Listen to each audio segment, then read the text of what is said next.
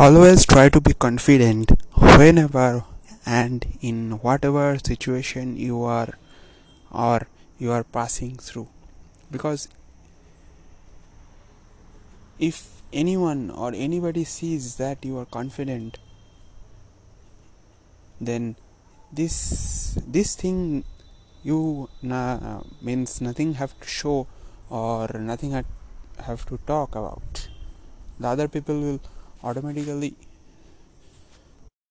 automatically will be aware of that you are fully confident. So always be confident and go ahead in your life